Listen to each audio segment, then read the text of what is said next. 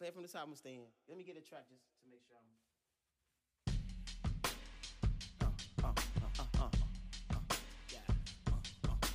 What's up, y'all? Welcome, welcome back to the Lunchtime Foolery Podcast. Your boy Raheem Dawn back in the mic, and today I'm joined with two very special guests with me, two business owners. So if y'all want to go ahead and introduce yourselves and say what's up. I'm Javon Green. And I'm Mudlin Green.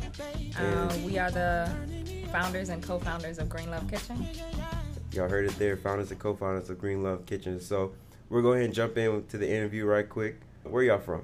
Originally, I'm from uh, Jamaica, but I grew up in New York City. Yeah, I spent most of my years in New York City. I'm originally from Haiti, and then I grew up in New York as well. Y'all are both born on the islands. Yeah, Yes. absolutely. Mhm. So, see, Yeah. I have a little con- semi connection with Haiti, being from New Orleans. You know, Yes. have that. That History. Creole History. cockpit, the Creole Uh-huh. cockpit. Yeah, last That name is history. Dunois. Okay. So okay. you know, you got that Creole vibe on there. Absolutely. You speak a little French every now and then. No, I don't. But my dad does. My Okay, dad that's does. what's up. Um, I didn't even know that. yeah, you know, you learn something new every day. Mhm. There you go. But uh, how was upbringing in As both well. both y'all New York? Yeah, so yeah, where's yeah, the, yeah. I'm like South Jamaica, Queens, New York. Shout Uh-huh. out to South Jamaica, Queens. That was um, it was rough, you know, just single parent um household. Uh, I had several other siblings, so we just came up in, you know, undeserved communities, and you know, went through public school and you know made the best of the situation. But for the most part, you know, it was fun because we didn't know anything else. You get what I'm saying? Mhm. So we made the best of what we had, and mom worked two jobs and you know just bounced around schools trying to figure out who I was because my father wasn't in you know in my life. So yeah, yeah, that was pretty much my upbringing. And for me, um, I grew up in Washington Heights in New York, so it. You gotta it- tell them where's Washington Heights for those so, that don't. so okay, Washington Heights is in Manhattan, but it's at the top of Manhattan. So I know no geography of New York, but yeah. So, so I'm a I'm a New York City girl. Like I know the city of Manhattan like the back of my hand. That was my thing.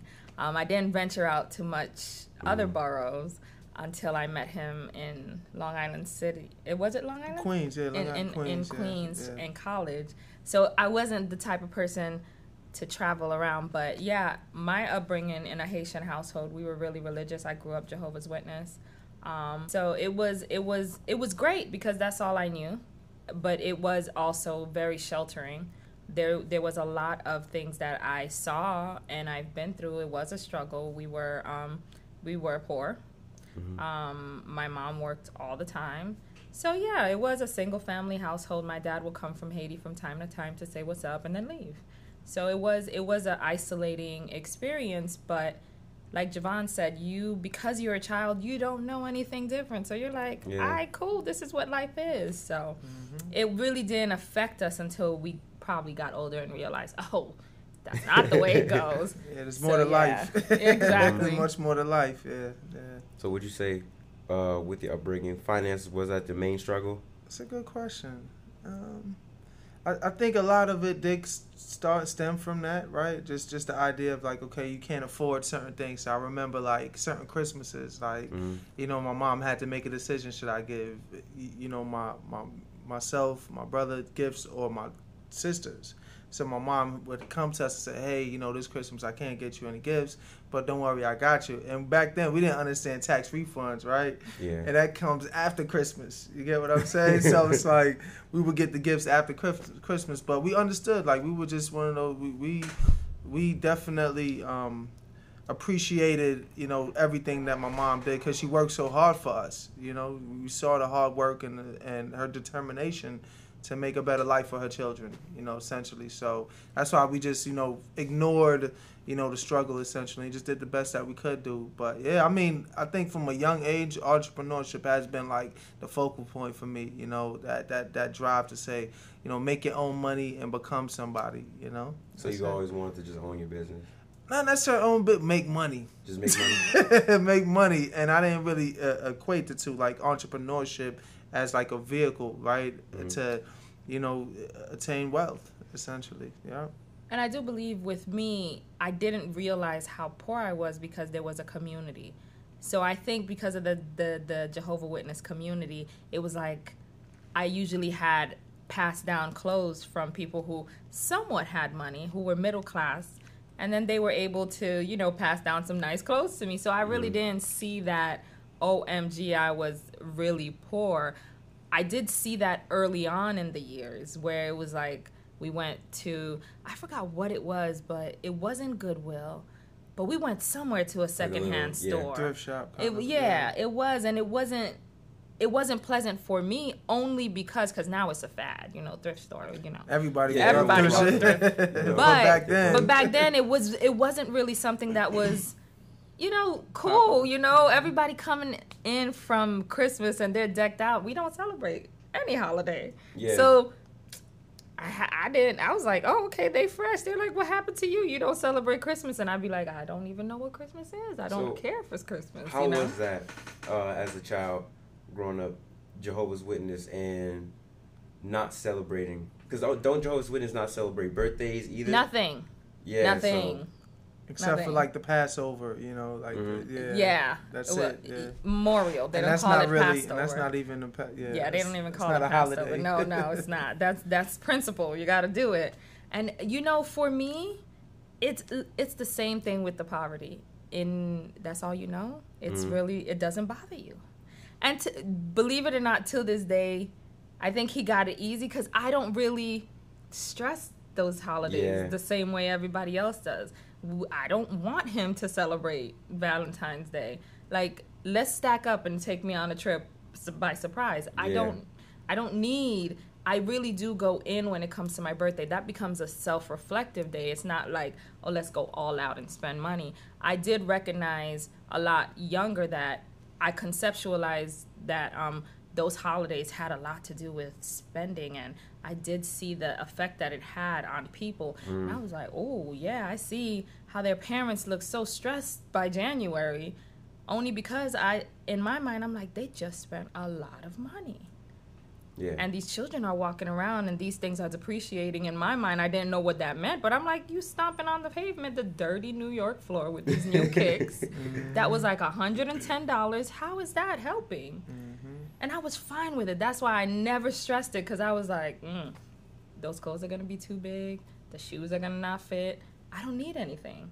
You know i was fine with not having it so it didn't really stress me.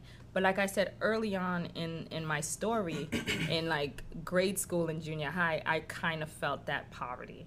So you know just like him i started you know i saw that what was it? Baseball cards like the boys were selling were, were really hyped on baseball cards Yeah. so what i did was i went to the stationery store and i brought like two packs of them and i started selling them for 25 cents i So think i sell a brought the pack card? for a dollar hmm and there was like 10 cards in there was it moving? and I, I sold out every day.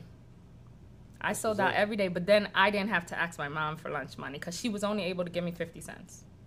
All right. So I'm. I remember that you you mentioned that y'all met at school. So what school did you go to? So we met at uh, LaGuardia Community College. LaGuardia Community College. Why'd Mhm. y'all go to LaGuardia? Like, what what degree y'all pursuing? I was in school for business. I was Mhm. actually in school for business, and it was uh, the cheapest school you know that I could afford. And So- for me, I didn't have any interest in going to college, so I registered for college very late. And I was um, living abroad in Europe, so by the time I got back from Europe, it was way too late. I graduated um, college, uh, high school early, so as a gift, my mom sent me to Europe. Okay. So I was just about to ask, like, why are you in Europe? yeah, so it was a gift, and it was um, it was a Jehovah Witness trip because I stayed with a bunch of Jehovah Witnesses. So it was still a great experience. But when I got back, I was like, "There's nothing else for me to do, but go to college." yeah. So um, I took the very basic. I don't know what I'm taking up in college um, Undecided major. track, It's liberal arts. liberal arts. Mhm. You got a gr- degree in it. I didn't know. I actually um, met him, and life started. So you. So did y'all both finish or? I finished. eventually, yeah, I eventually finished. finished? Yeah, a couple of years later. Yeah. yeah. a few years later. Yeah, it was a fun ride. Like I said, I, I got involved with like Black Student Unions, African Club. I learned Mhm. a lot about, you know, student government and you know just in terms of just, you know, sitting on boards and organizations and yeah, just got real acclimated into the system, the institution. Yeah.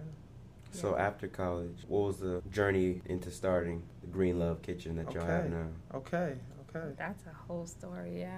Yeah, Um, you want to start? You go ahead. You go ahead. Tell your Yeah, side. so- I'll jump in. Yeah, because she was a Jehovah's Witness and I wasn't a Jehovah's Witness. Um, when we met, there was like this, you know, gray area essentially, you know, and speed up, just make a long story longer, or I'm trying to speed it up.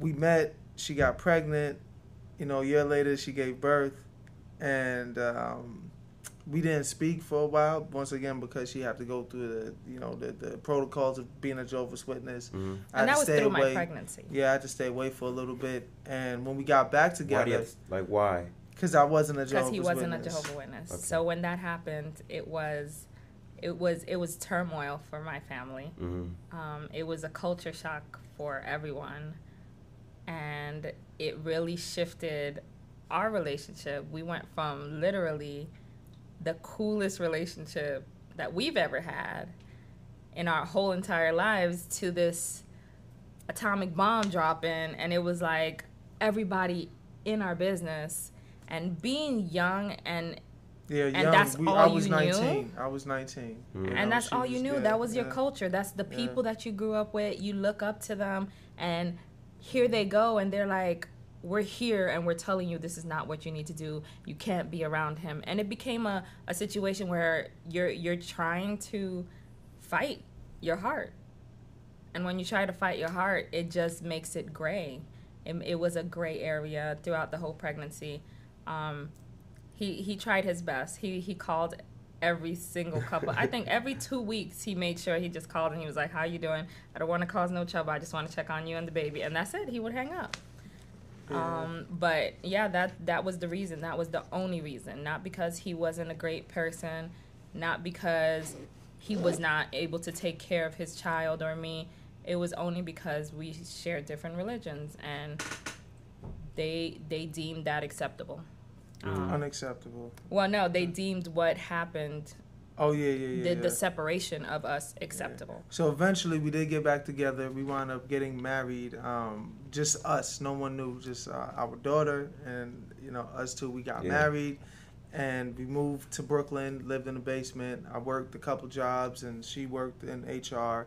And you know, once again, just getting our lives. You know, trying to trying to do the right thing as young parents, and not understanding like, hey, you know. Um, there's no rule book essentially. So we made all the mistakes that young parents made. You know, we we argued and we figured it out, and we you know we were just living life. And I took a trip to Jamaica, met my uncle, and um, I took a trip for my my grandfather's um, funeral actually. And my uncle was telling me about Georgia and how much he loved Georgia and you know potentially starting a business in Georgia. Now my uncle, he's an entrepreneur himself. He owns gas stations in Jamaica, um, Mhm. land, farm. You know, he's like you know he's part of yacht club and you know he's a you know well to do Yeah.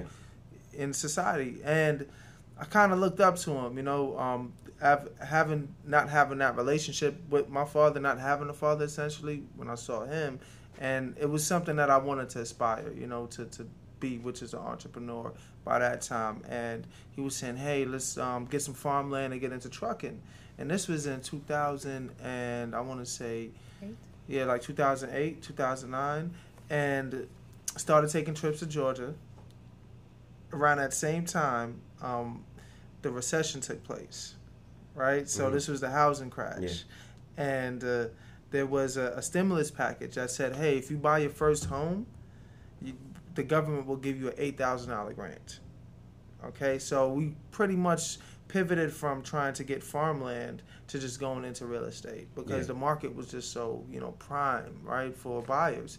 So um, I left my job in Chase in New York because I was a, a banker at that time, and transferred to Chase down in Georgia because Chase bought out Washington Mutual.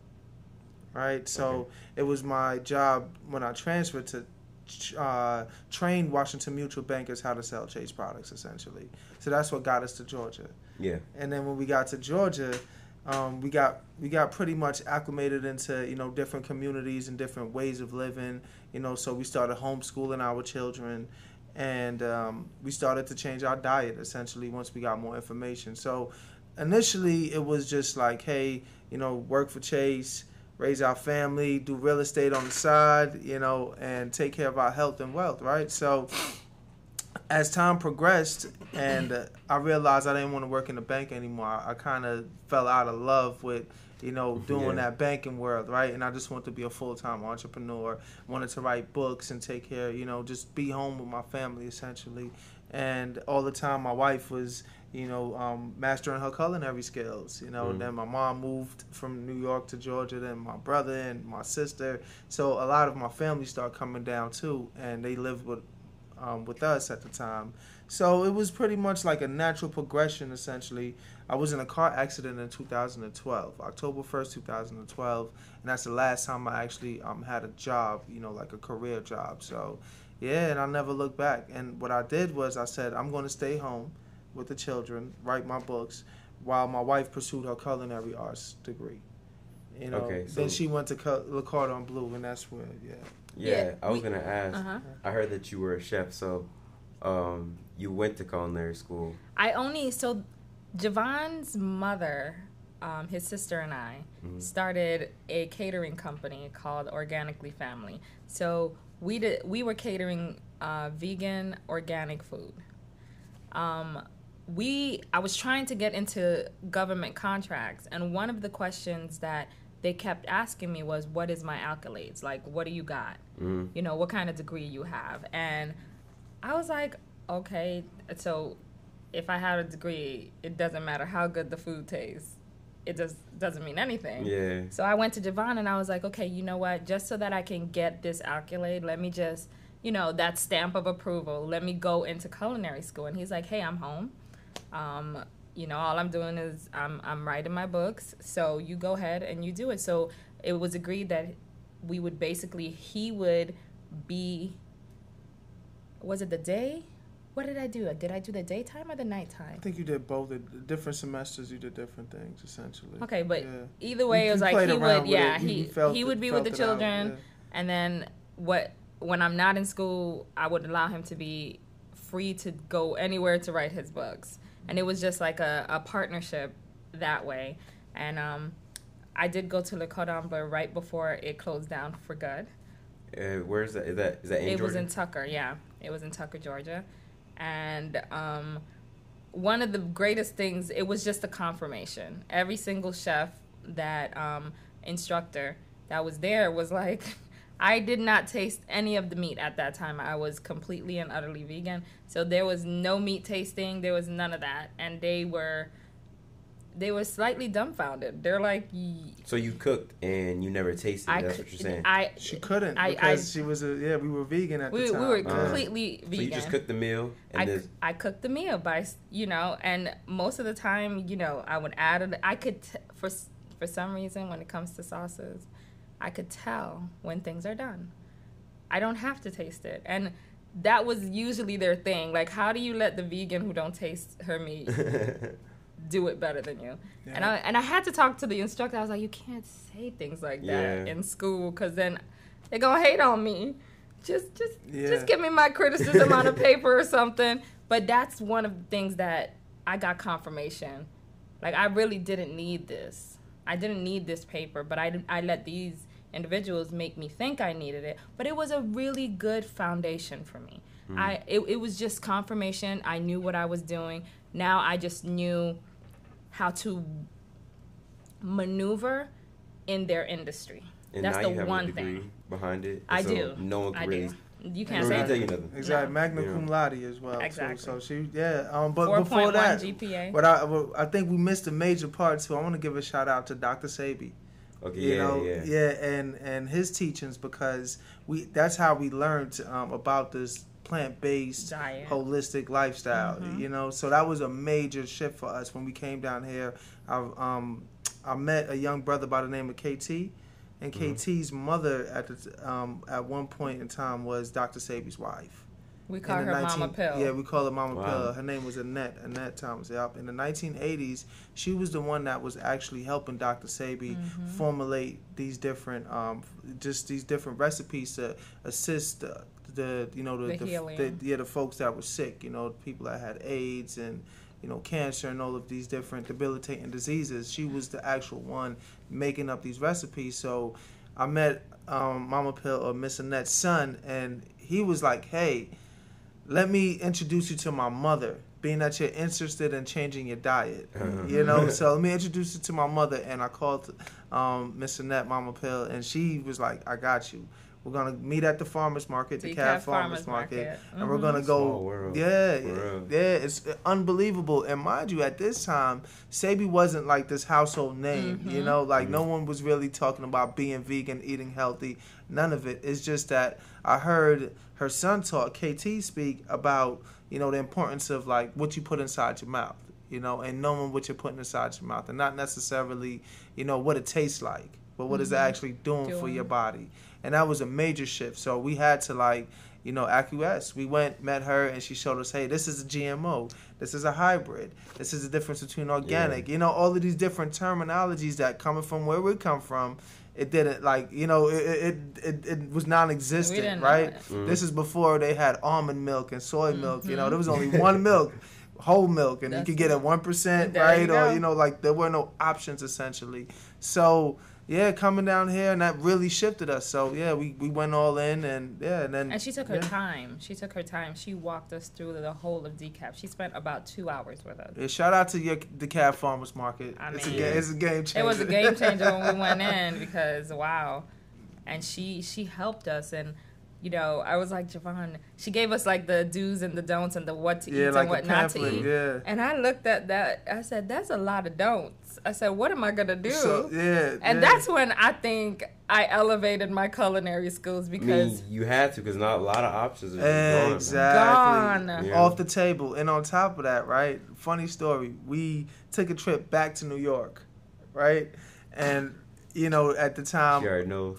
yeah, it was crazy because you know we took that little folder, that little pamphlet with us, right? Mm-hmm. So it was like, okay, we're gonna go to New York and we're gonna, you know, keep this strict diet with us, you know. And our family members is like, what in God's green earth did you go to Georgia and pick up? Like, you need to come move back here. It was it was ridiculous. But it, what the ridiculousness that happened was, I think we shed about a lot of 15 pounds, pounds or 20 pounds Naturally, each. Yeah. With the with the diet. I- well, yeah. just the life, yeah. Yeah. just changing the way that we eat. Yeah. and as you can see, we're not really thick people, so therefore Mm-hmm. it we looked thin yeah. thin. So when we got down there, everyone was like, "Y'all okay?" Yeah, like just you were let us know. Just let us know. Blink twice if you need help. Like something like that. They were so concerned. His mom was just like, "What is my son into?" And explain that to me because I want to know. Because I know you're gonna follow him into any nonsense. So tell me what y'all doing. And then we showed them the green folder. She was like, "What is this?" What is this? And then it was like, at least just feed my feed my grandbaby That's some it. food. Like, Give them some oxtail, some meat. Yeah, you like, do yeah. what y'all want. Yeah, y'all can eat how y'all want, but at least feed my grandbabies, you know. Mhm. So it was that kind of a situation. So I want to touch on that. You, you know, like that was a major changing point for us. It So, was. Um, you brought the point of Dr. Sebi. My dad is heavy into that. You know, Okay. he's vegan. Okay. Uh, I think going on for five years now. Okay. Solid. and- Okay. I had my own experience with the whole weight loss thing because I tried it out for about three months with him. Yeah. Like my whole family did. We threw away all the meat that we had in the house. Yes. Yes. Yeah. Yes. Yes. I went from like 180 to like 165. You know? and I I tried to start doing the diet again yeah. uh, when I just came when moved from DC. Uh, but I don't I don't feel like I can jump right into veganism or being Yes. vegetarian. So the approach I want to take is doing pescatarian. Mm-hmm. And so Absolutely. that's what I'm doing right now. yes. Nothing but seafood as well as a Absolutely. vegetarian diet. Trying to get out any animal products as I can, but you know, just seeing y'all's story, Yeah. you know, it's, it is inspiring. You know, to just try to Yeah. Hop back into it and maybe y'all Yeah. give me some ideas. Absolutely. Yeah. Absolutely. Yeah. Absolutely. And absolutely. Also, we're we're we're mostly plant based. So Mhm. the reason why I say that is we sometimes eat fish if um, salmon if we want to or a snapper. Just make sure that it's actually wild. And one of the things that I do say to everyone that's always transitioning, don't judge yourself. Mm. Go with what you think your body needs at this point. Yeah, there's a lot of information and some of it, you know, if you if you're not careful, it could harm you. Mhm. You know, so you know, just making sure doing what you know, doing the right research, taking your time, and, And what like feels like right. yeah, like my wife said, whatever feels right. You know, so even at Green Love Kitchen, we still serve meat. So we still serve salmon. That's the only Yeah. meat that we sell. Everything else is like actual vegetables. Mm-hmm. You know, um, we try not to do like highly processed, you know, foods or what have you. So you know, when we first opened Green Love Kitchen, half the menu had meat in it. Mhm. You know, we used to sell like chicken. Jerk chicken. Yeah, jerk chick, chicken subs and things like that. You Yeah. know, that's the furthest that the chicken and the fish, and then we'll have the other half will be like raw vegetables Plant-based, and you know yeah. salads and things like that wrapped. So we understood that our community, we just wanted to introduce a healthier option in our community. You know, that was the basis of us opening up the the um, the restaurant. You know, just introducing it and let the people make a, a you know an educated decision. You know, like hey, at least you have an alternative to the McDonald's and to the other you know franchises of the world that are not really providing anything good for your body. You know. So, Yeah. Yeah. So, um, what's what's your input on when people try to imitate the taste of meat with through vegetables? It's a good thing. I, I think I think it allows um, for creativity, right? It allows for you know that that because it's it's strict, right? Having that you know that that lack or that limitation within what you can eat, right? So mm-hmm. you know, quote unquote, and in that space, if you could just yeah put your flavor in it, right? You know, from Louisiana, y'all got plenty Yeah. flavor. You know, the gumbos and the Creole spices, and you add that to you know your vegetables and make it taste good. I mean, you that's know? what makes it hard. The, the lifestyle change because where you're from, Uh, going yeah. back home, Yeah. everything over there is just Exactly. Heavy meat, right? Yeah. Exactly. Same thing in Jamaica. The oxtails, like my wife said, the goats and the chickens, and yeah. And Yeah. for me, I do believe I, I agree with what Javon says, but I also would like people to do their research. I want everyone, when you are changing into a different lifestyle, always understand what that means once it passes into your body and what it does. That is all I, I ever say to anyone. If you would like this, the same way if they say don't do too much meat, don't do too much processed anything. You know, I would rather you just go over there and go to a farmer, a black owned farmer that does Get chicken and eggs, beef and all of yeah. that, and you get that before you just do those processed food. Because we had to go through that process of transition where it's like process, process, process, process, process, and um, even with the with Miss Annette, she was like, you can't do processed, you know, and it became like extremely strict, and it became extremely limiting and it did become disheartening but i did understand what she said. But my thing is just do your research. Yeah. and- always do your research. And then add to that, I think what I stress to the customers a lot is that, you know, know how to detox. mm-hmm You How know, you know how to cleanse your body. There's many ways to detox, but the idea is to like release toxins. You know, Mhm. um, get the toxins out your body, or give yourselves a break, reset your tongue, essentially, right? So if you're constantly drinking juice or eating salty foods, once you detox, which is like drinking, you know, um, two gallons of water a day and you know taking prune juice. Like there's different ways to do it but Okay. like just take herbs and flush out your system essentially. Give your colon a cleanse flush out your system and it it creates a reset you mm-hmm. know it, it resets your, your palate. So now when you eat this thing that is salty you're going to taste how salty it is or you drink that juice that's really sweet you know? So it's like oh okay i've been drinking it but my body's so hardwired to it i didn't even realize how sweet or salty it that's was. crazy. So like yeah we become sens- sensory like blind pretty much certain things. 'Cause I I do understand that Yeah. aspect though, because whenever you stop eating meat, but then you jump back into it, because I, I went from stopping to jump back into it, yeah and it makes you feel awful. It mm-hmm. makes your stomach, Stomach. everything has to readjust, right? Yeah. and I've read things that we're not even as humans, carn- carnivorous like you know organisms. Yeah. Our our teeth structure Yeah. is mainly meant for veg- vegetation. Absolutely. You know, Absolutely. and I also want to ask, where do you think the the mindset of, I guess, the diet that a lot of people possess today comes from, of holding on to it and not um, seeing the benefit, of veganism or not wanting to transition? Well, uh, so for me, what I do see is culturally and just because we were we were hunters and gatherers, that's what we did, and then we were enslaved, and they gave us the bare minimums. We always had The to scraps. yeah. the scraps and the things that they didn't want. We always had to make do with what they was available to us, right? So because we've been so conditioned and we've we've made it taste really good, we can't front. hmm I mean, finger licking good. And the way that we're able to do things like that, it's already hardwired in us. Those those tastes become psychologically a way for us to feel good. So now we associate the taste of our food with our feeling. And when when that happens, it's hard to just let it go.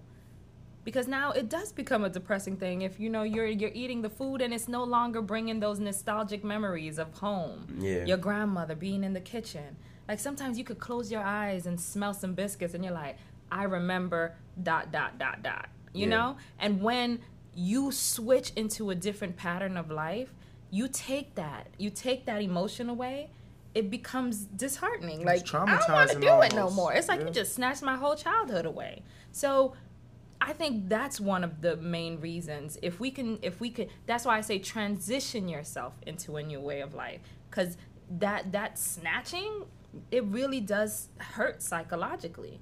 It, it bothers. and it's a physical it's an actual a physiological effect you know Mhm. on the body like my wife said on the mind and at this point uh, you know i think after all of these years we always tell people like my wife said go with what you know you know but like i said just know how to detox know how to reset and if you choose to eat meat you know um, for whatever reason you choose to eat meat go for it you know but just know that it's not like before, you know, where you knew who the the butcher was. You get what I'm Yeah. saying? Like you knew where your milk was coming from. You knew, you know, like there was that that that shortened supply chain where you were more in control. Like you knew you could pick this plant. You get what I'm saying? Mhm. Um, that's the part I think is most important. Getting hyper local. You know, knowing the source of what you're putting in your body and knowing what that thing is doing for you. You know, and like you said, we were, you know, we were taught to think that meat was just our, our, our standard diet, whatever Mhm. the American Diet I Association mean, they said. teach that through schools. Yeah, the American Exactly. diet, the, the, the pyramid, right? Yeah. You guys, I oh, remember now it's that a pi- plate.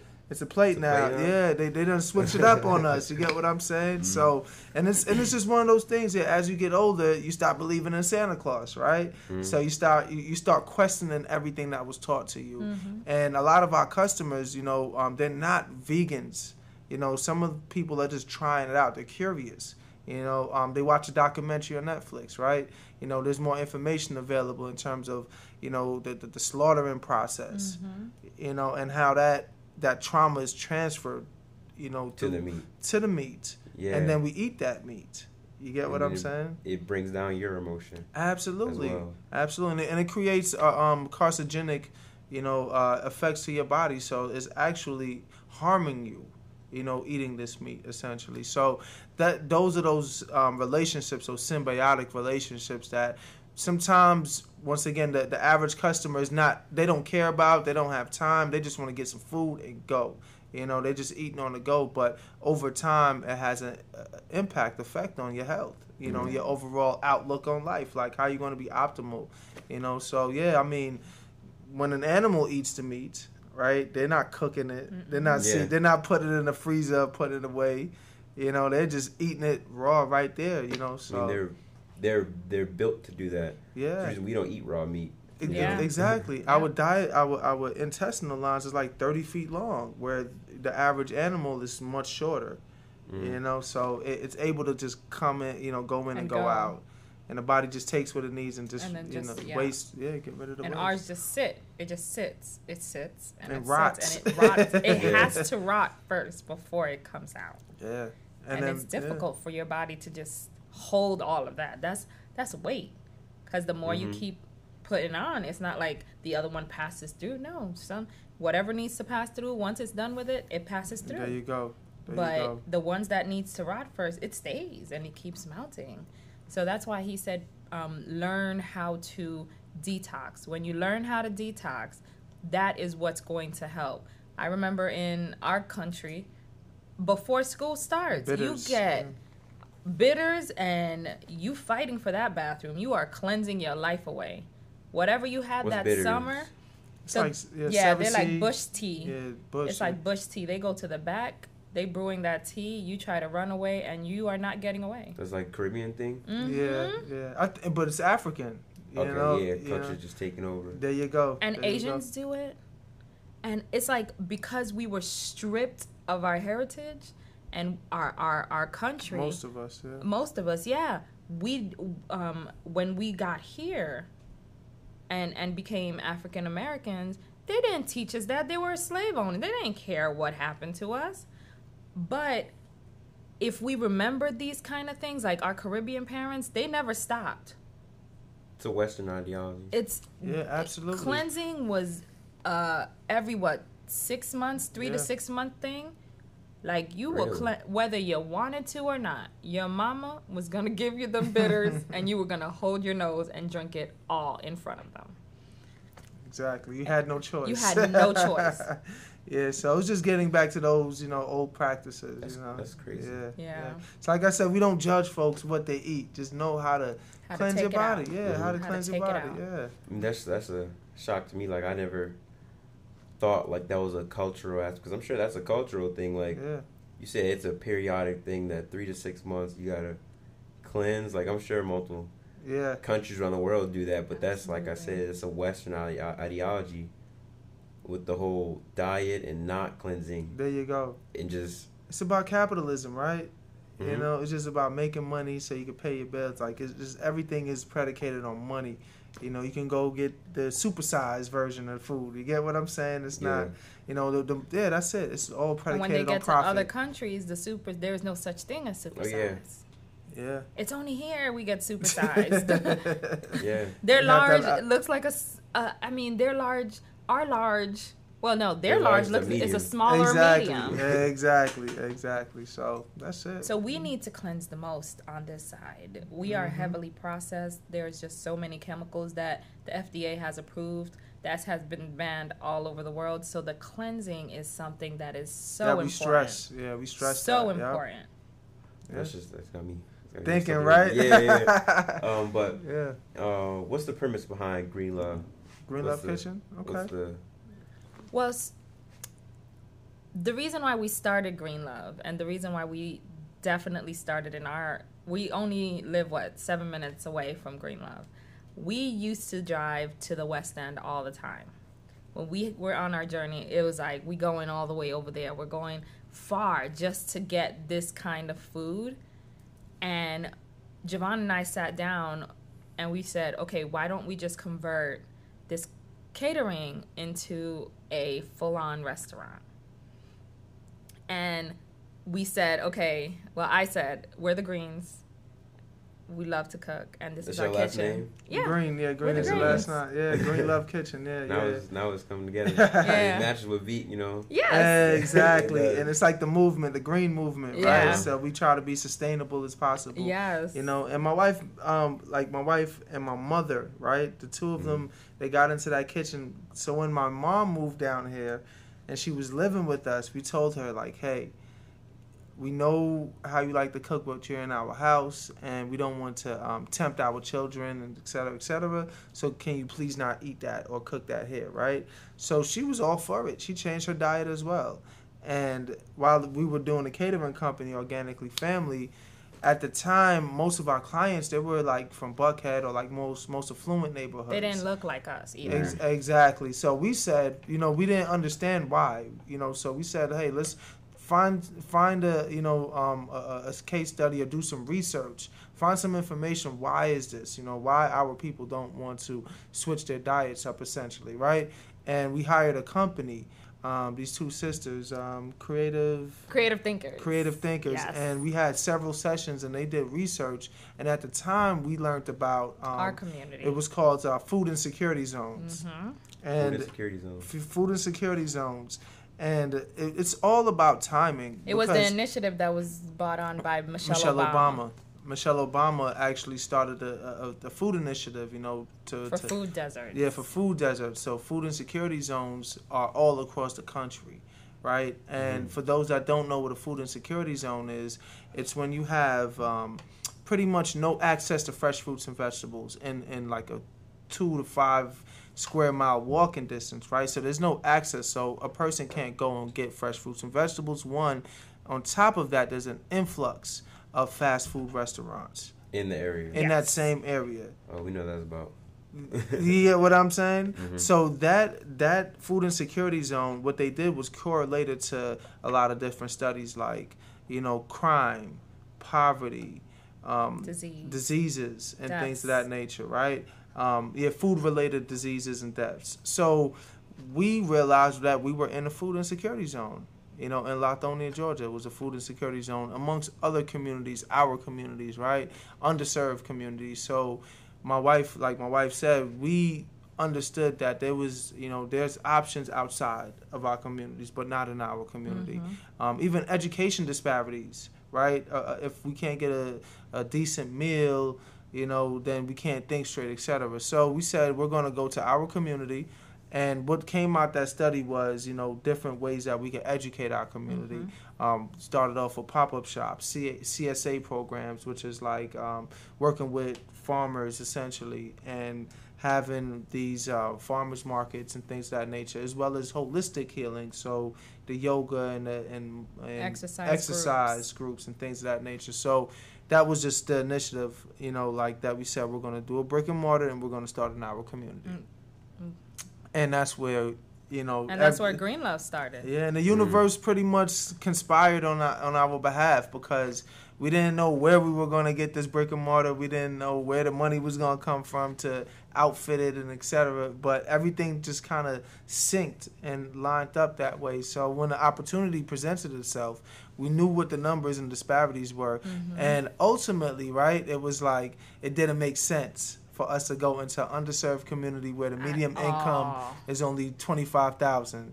You know, because most most um, times when you eat healthy, it costs a little bit more, Yeah. right? So we said we're still going to go in this community. So the, the initial goal wasn't about money. It was like making a profit by making a difference in our own community, in our backyard. And yeah, six, seven, seven years later, you know, we're, we're still there. We're still there, and people people would come in, and I think even now when our when people started coming in the first time, I was like, yeah, this ain't gonna be here a while. For like real. they, yeah, we have people that still come in today. They're like, y'all still here? Yeah, I mean, so every year we would change our menu. Like I said, we, we started off with half vegan and half meat. So we would get the meat eaters to come in. Just so that we could teach them. just so we could yeah, expose them because that was part of the mission like just exposing So how'd you go about that if they're ordering meat? it was we- cold cuts It was like- cold. It, we yeah. we started off with cold cut subs and and uh, salads, our kale salads. We've always had our kale salads, and what we used to say is, you know, we even would say, here, here, try, this. Yep. We would give Okay. it. We would just give it, and um, we would say, hey, your bread is uh, is organic. Your meat is um, pesticide free. Your cheese is hormone free. We tried to educate our community our community Yep. that way. And when that would happen, you would see the difference. You would see them start like they're like, "Who?" They're like, "Vegan what?" And then we would start to elaborate or we would start telling them the reason why we were here. yeah And that would be the the the I guess the fuel for them to start asking more questions hmm yeah I and mean that's yeah. that was that was fun. Is like when they would come in and they or we would have our juices because we used to make fresh made juice and they would not know what sorrel was.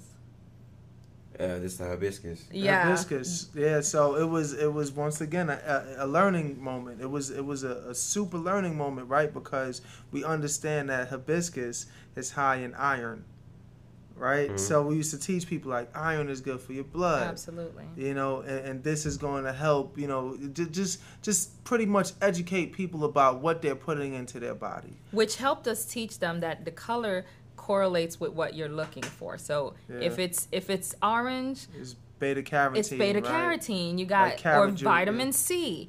the, if it's red, it has a lot to do with your blood or vitamin A. Like we were able to start teaching them that because they didn't think about that. But what the, uh, his mother's sorrel recipe used to have, because it used to have different spices, it used to also have tamarind in it. which is packed with Uh-huh. phosphorus and But the beauty about that is, yes, we're giving you this sub, but when you take this sorrel, It's it's, also a cleanser. so they would be like, "Yo, I don't know what happened, but you know, I l- let me get two of these," because he's. They were like, "Yo, it cleared me all the way out." there you go. And we're like, yeah, that's what it's supposed to do. That's why Caribbeans have these form of juices. It's it's like you know we're we're hiding the fact that yes, we're gonna make it taste good, but we need you to cleanse. There so we're go. gonna hit you with some good cleanse. the, the medicine And they used to it, yeah. come and by five, starting from not even knowing what sorrel is, and now they're like, where that sorrel at? Yeah. So it was it. good. It Mhm. was so it was it was a joyful experience to see that. Yeah, and, and and at the same time, right, as we were educating the people, we were um, we were realizing that more information was coming out Mhm. About you know what was in the food and ex- you know and, It was a perfect time for It it. yeah, was. so we so we made a decision, executive decision, to say we're gonna completely do away with you know The the, chicken part, and the mhm. meat part, right, as well as the the dairy because we had like a mac and cheese, Uh-huh. you know. Lines. Yeah, lines for that mac, for that mac What I and get- cheese. I get that. Um, The smoked Gouda mac and no, cheese. no, no, I get a, I get a Thai wrap. Spicy, Spicy Thai, Thai wrap, kale yeah, wrap. spicy That's- Thai that's wrap, get every Yeah. and it's a raw wrap, and it has cilantro, which is packed with, you know, what you need to get the metals out your your body. You know, you know we have har- harmful metals like aluminum and mercury, right? So the cilantro helps cleanse that without you even knowing it, because it tastes so good. You know, Mhm. so yeah, yeah. And that's why in Indian cultures, as well as in Filipino cultures, you see a heavy usage of cilantro. Yeah. And as well as Even the Hispanic yeah. culture. It's like because they know these it's what is it? Um, Baba George was telling us about pokey. Was it pokey salad? Poke salad, Poke salad yeah, down poke. here. I never Poke. knew about poke salad, but it's a poke it's it Yeah, it's a it's a herb that helps with cleansing and re- getting rid of all these things that are but apparently if you don't pick it at the right time it could also be poisonous exactly.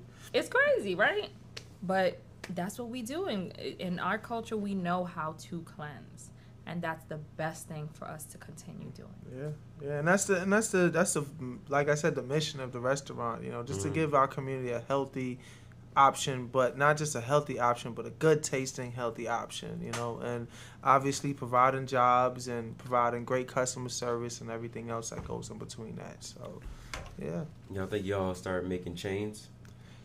it, it's a possibility. Absolutely, I, I think so. People have asked us to. You know, we're but open to it yeah, but we're we- definitely open but we want to make sure our mission stays the same, like going to communities that need it the most. it you can't know? be up in buckhead they You have know. enough yeah. options. They yeah. have enough options. Um, our main objective is to give our community or communities that actually are considered food desert and um, food oasis. food yeah. oasis. Yeah. They need these kind of things. So it's past monetary.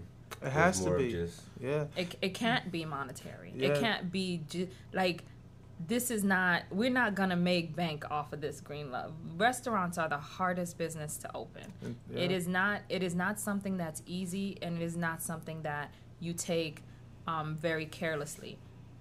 Restaurant. You probably make it look easy. Yeah, it- you probably make it look I, easy. I, you can make it look But- easy, but it's yeah. really not.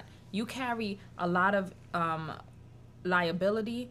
Uh, you carry a lot of stress. It is one of the most being a, a chef to begin with is it is one of the most difficult jobs because you're there for long hours. But being a chef and being a restaurant owner, like that is something that is very difficult and it's not about the money it's actually about the education and making sure my objective in life is to make sure my people in the culinary world know what it feels like to be understood taken care of and given their respect in the food sector i'm not going to feed you something that i wouldn't eat myself i'm not Yeah. going to purchase something that i know that will definitely kill you or that will make you sick i can't because i need my people to understand what food luxury looks like.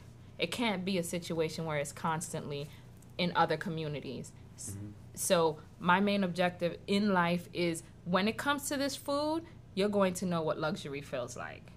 And I'm going to give you the most um, flavorful and sourced ingredients that you've ever Nutritious, mhm. and very nutritious.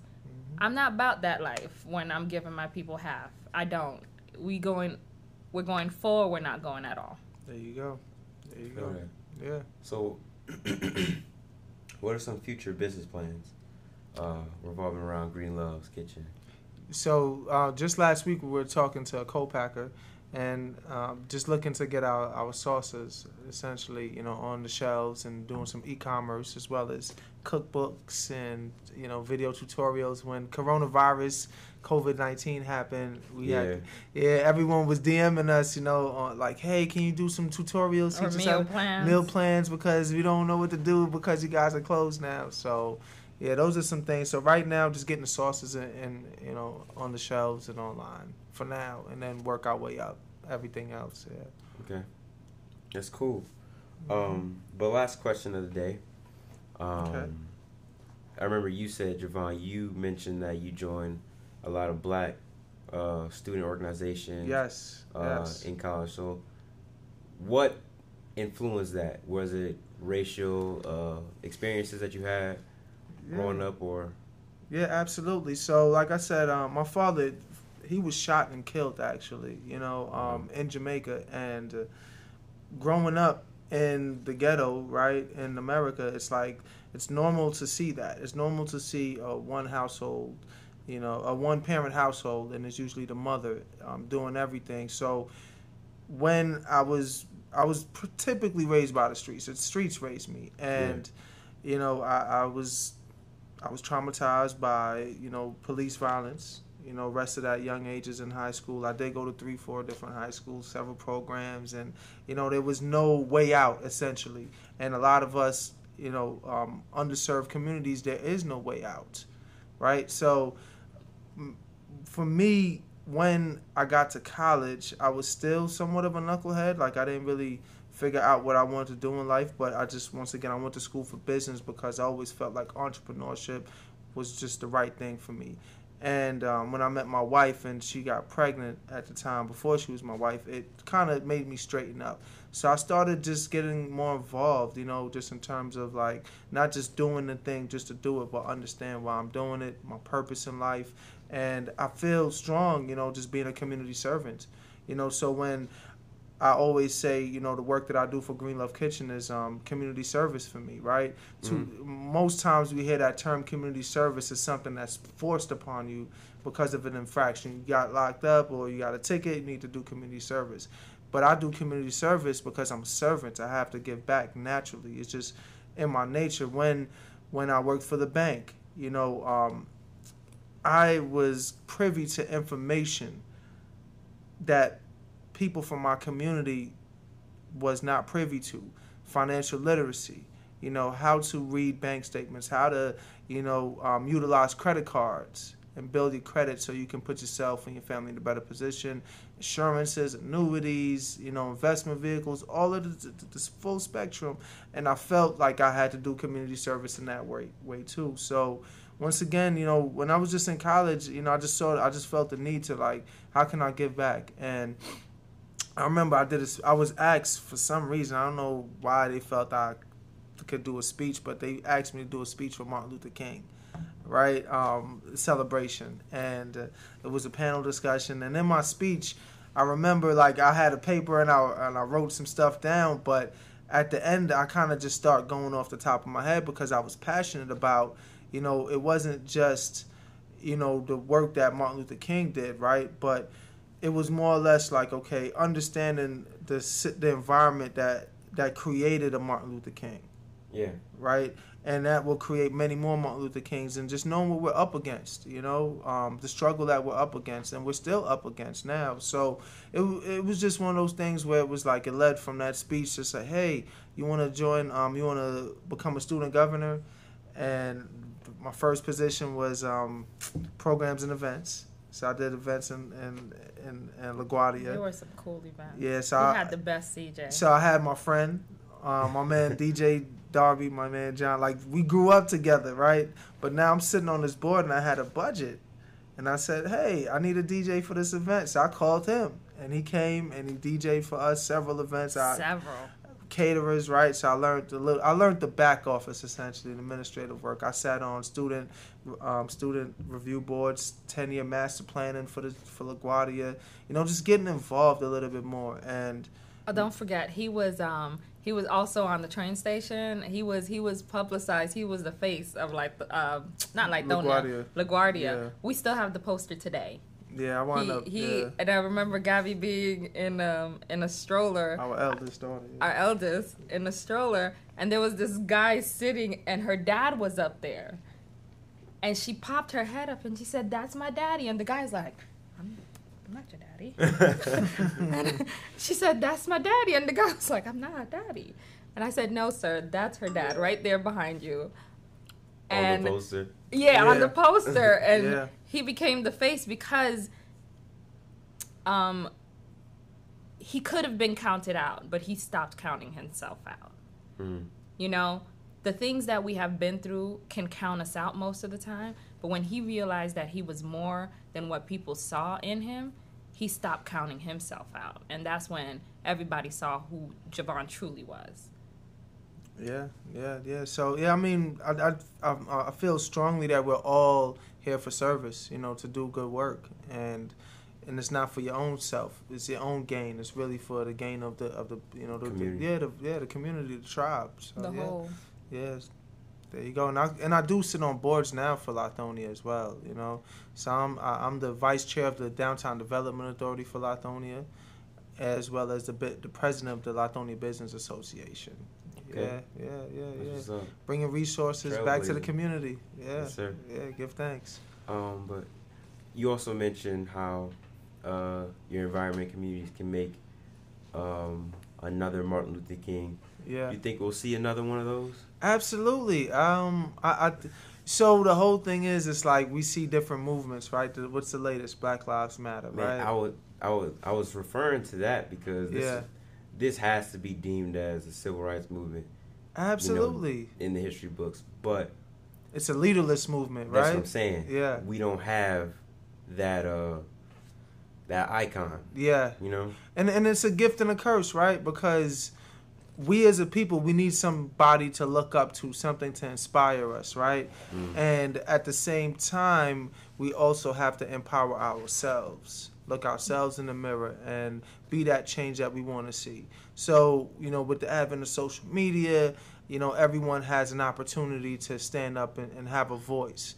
So it's like I said, it's a good thing, you know. But once again, it's like Colin Kaepernick at one point because he kneeled, he was put in that position where he was the face, right? And then there's other people that are faces, but ultimately it's a leaderless movement. You know, it's not about the one individual. Um, at the time, like I said, um, where we come from, we we don't aspire to you know to to what what is it? Bas- sports, like Basketball, entertainment, music. Yeah. You know, so anything outside of that, we don't see ourselves as that, Mhm. right? Barack Obama gave us another, you know, way to look at ourselves. Like, hey, we can become the president of the United States of America. You know, that's a strong possibility, and I think that's what I'm saying. It's like that, that that that that Martin Luther King. It was a different time. that- Yeah, yeah, and then also he was a martyr. You know, he sacrificed his life, and you know there was, you know, anyone that knows the Willie Lynch story, right? They, um, our oppressors likes to set examples, like, okay, you want to be this guy, this is what's going to happen to you. Mm. You know, um, Khalid Muhammad, Dr. Khalid Muhammad, he was a leader. You know, in our time, he did the the Million Youth March, and he came up under Minister Farrakhan, right? Louis Yeah. Farrakhan. He was a leader in the in the eighties and the nineties, and you know, so we had our different leaders essentially. However, I, I I feel like like you just said, this Black Lives Matter movement has created, you know, um, individuals that empower themselves and their communities to to make a change. You know, so yeah, I mean, these are different times, unprecedented. Who knows what's going to happen next? You know, Mhm. you know, I'm looking forward to what you're going to do. You get what I'm saying? Because Yeah. you're next up. It's your time now. Yeah. yeah. I mean, I haven't done any work within the community in regards to like Yeah. Black Lives Matter, but I I try to use my podcast to advocate and put people's voice out there. Absolutely. Absolutely. That's everything. This is this is media. Yeah, Media is right. It's, it's one of those. Uh, are you familiar with Dr. Claude Anderson? Heard the. Powernomics. I've heard the name. Yeah, he speaks about the importance of just um, being able to control media and a narrative, right? You know, this is how Hitler was able to galvanize, you know, people, you know, because of the he was able to control media, hmm you know, and and they call it the propaganda essentially. Yeah. You know, so yeah, man, this is huge. This is huge. Having a podcast. And it's a dope one at that. You get what I'm Y'all saying? hear Bringing real content, you know, for real people. You know, that's it. Yeah. Yes, sir. Yes, ma'am. But Yeah. Congratulations. Big Congratulations. things, big things. well, that will conclude today's episode. That was the Lunchtime Foolery podcast. It was a special one. It was a great one. Had a lot of pointed information from two individuals, two real people. And so, any any last and final remarks? Um, That's- I just I just want to say peace and green love, and thank you, thank you for having us. Yeah, I definitely, appreciate it. definitely, definitely. Looking forward to you know, like you said, what the future holds. You know, um, Mhm. just know that, you know, becoming an, being an entrepreneur is not easy, right? Um, everyone has a job to do. You know, from washing dishes to all the way, you know, writing the checks. You know, and entrepreneurship is not for everybody. Um, this life, that that service life, that servant life, it's sacrifices involved, and not knowing what the future holds is like walking in the dark. Mm-hmm. But you have to walk with faith, and just know that the universe, the Most High, you know, someone else, our ancestors, they're pushing us. You know, we're walking on their, you know, we're standing on their shoulders. You know, we're standing on the shoulders of giants. So just keep going forward with anything that you that inspires you. There you go. sir. All right. That was Lunchtime Foolery podcast, y'all. Peace. Peace. Peace.